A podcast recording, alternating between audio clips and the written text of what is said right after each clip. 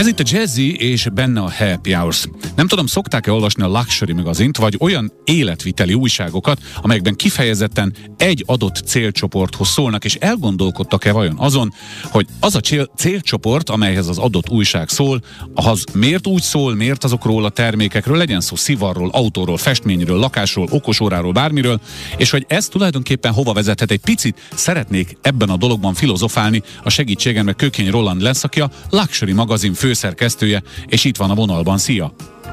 Szia, és köszöntöm a hallgatókat is.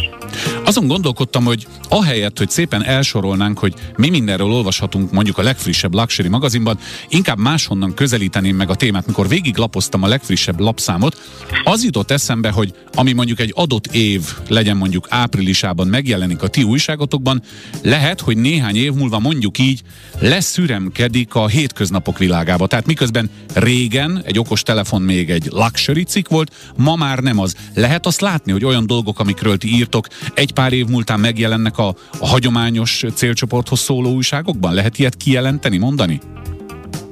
Nagyon jó a megközelítésed, mert nyilván sok rétű, vagy sok, sok szempontból vannak rovatok az újságainkban, tehát vannak benne autók, motorok, jaktok, és például ezeknél is, ugye, ami nálunk bekerül a magazinba, azok jellemzően még koncepcióautók, akár formai, akár műszaki megoldásból, és nyilván egy pár évvel később ezek szembe jönnek a hétköznapi életbe is.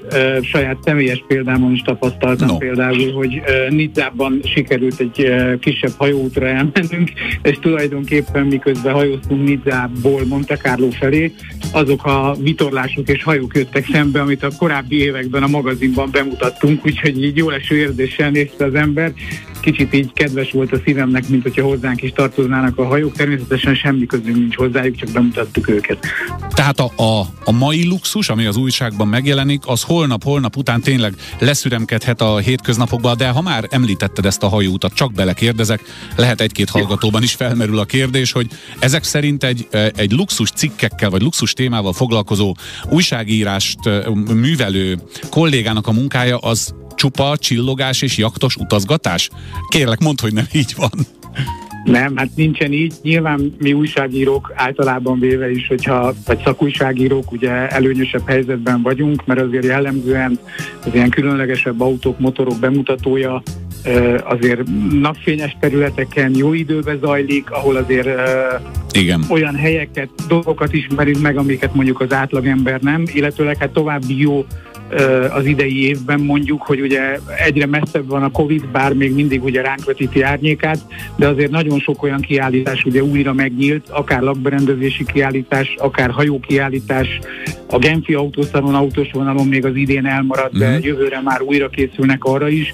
Tehát ezeken a kiállításokon is ugye azért általában, de divatbemutatókat is mondhatnám, tehát azért általában ott olyan dolgokat mutatnak meg nekünk, ami a jövőt vetíti hát igen. elénk. Igen. Eh, ahogy te is az előbb mondtad, tehát a, mindenféleképpen az újságban mi is, hogyha napra készek akarunk lenni, akkor egy eh, mondjuk azt, hogy egy lépéssel az olvasók előtt járunk, már csak hát azért is, kell, nyilván persze. olyan tartalmakat uh-huh. szeretnénk nekik eh, megmutatni, ami, amivel még nem szembesültek, vagy ami még nem ismert a számukra. Na most, amikor azt mondjuk, hogy luxus, akkor persze eszünkbe jut a szép autó, a szivar, a jacht, és nem tudom én, ilyen és olyan karórák, de én például művészeti témájú cikket is olvastam a, a legutóbbi lapszámban, bevallom őszintén, hogy nem vagyok rendszeres olvasótok, de ebből arra következtetek, hogy azért helyt kap nálatok a művészet is, ugye Hullán a festőművésszel készítettetek most interjút.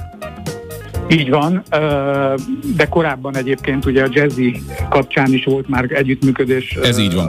Lapunk és a Jazzy Rádió kapcsán is. Mindenféleképpen a kultúra számunkra is fontos.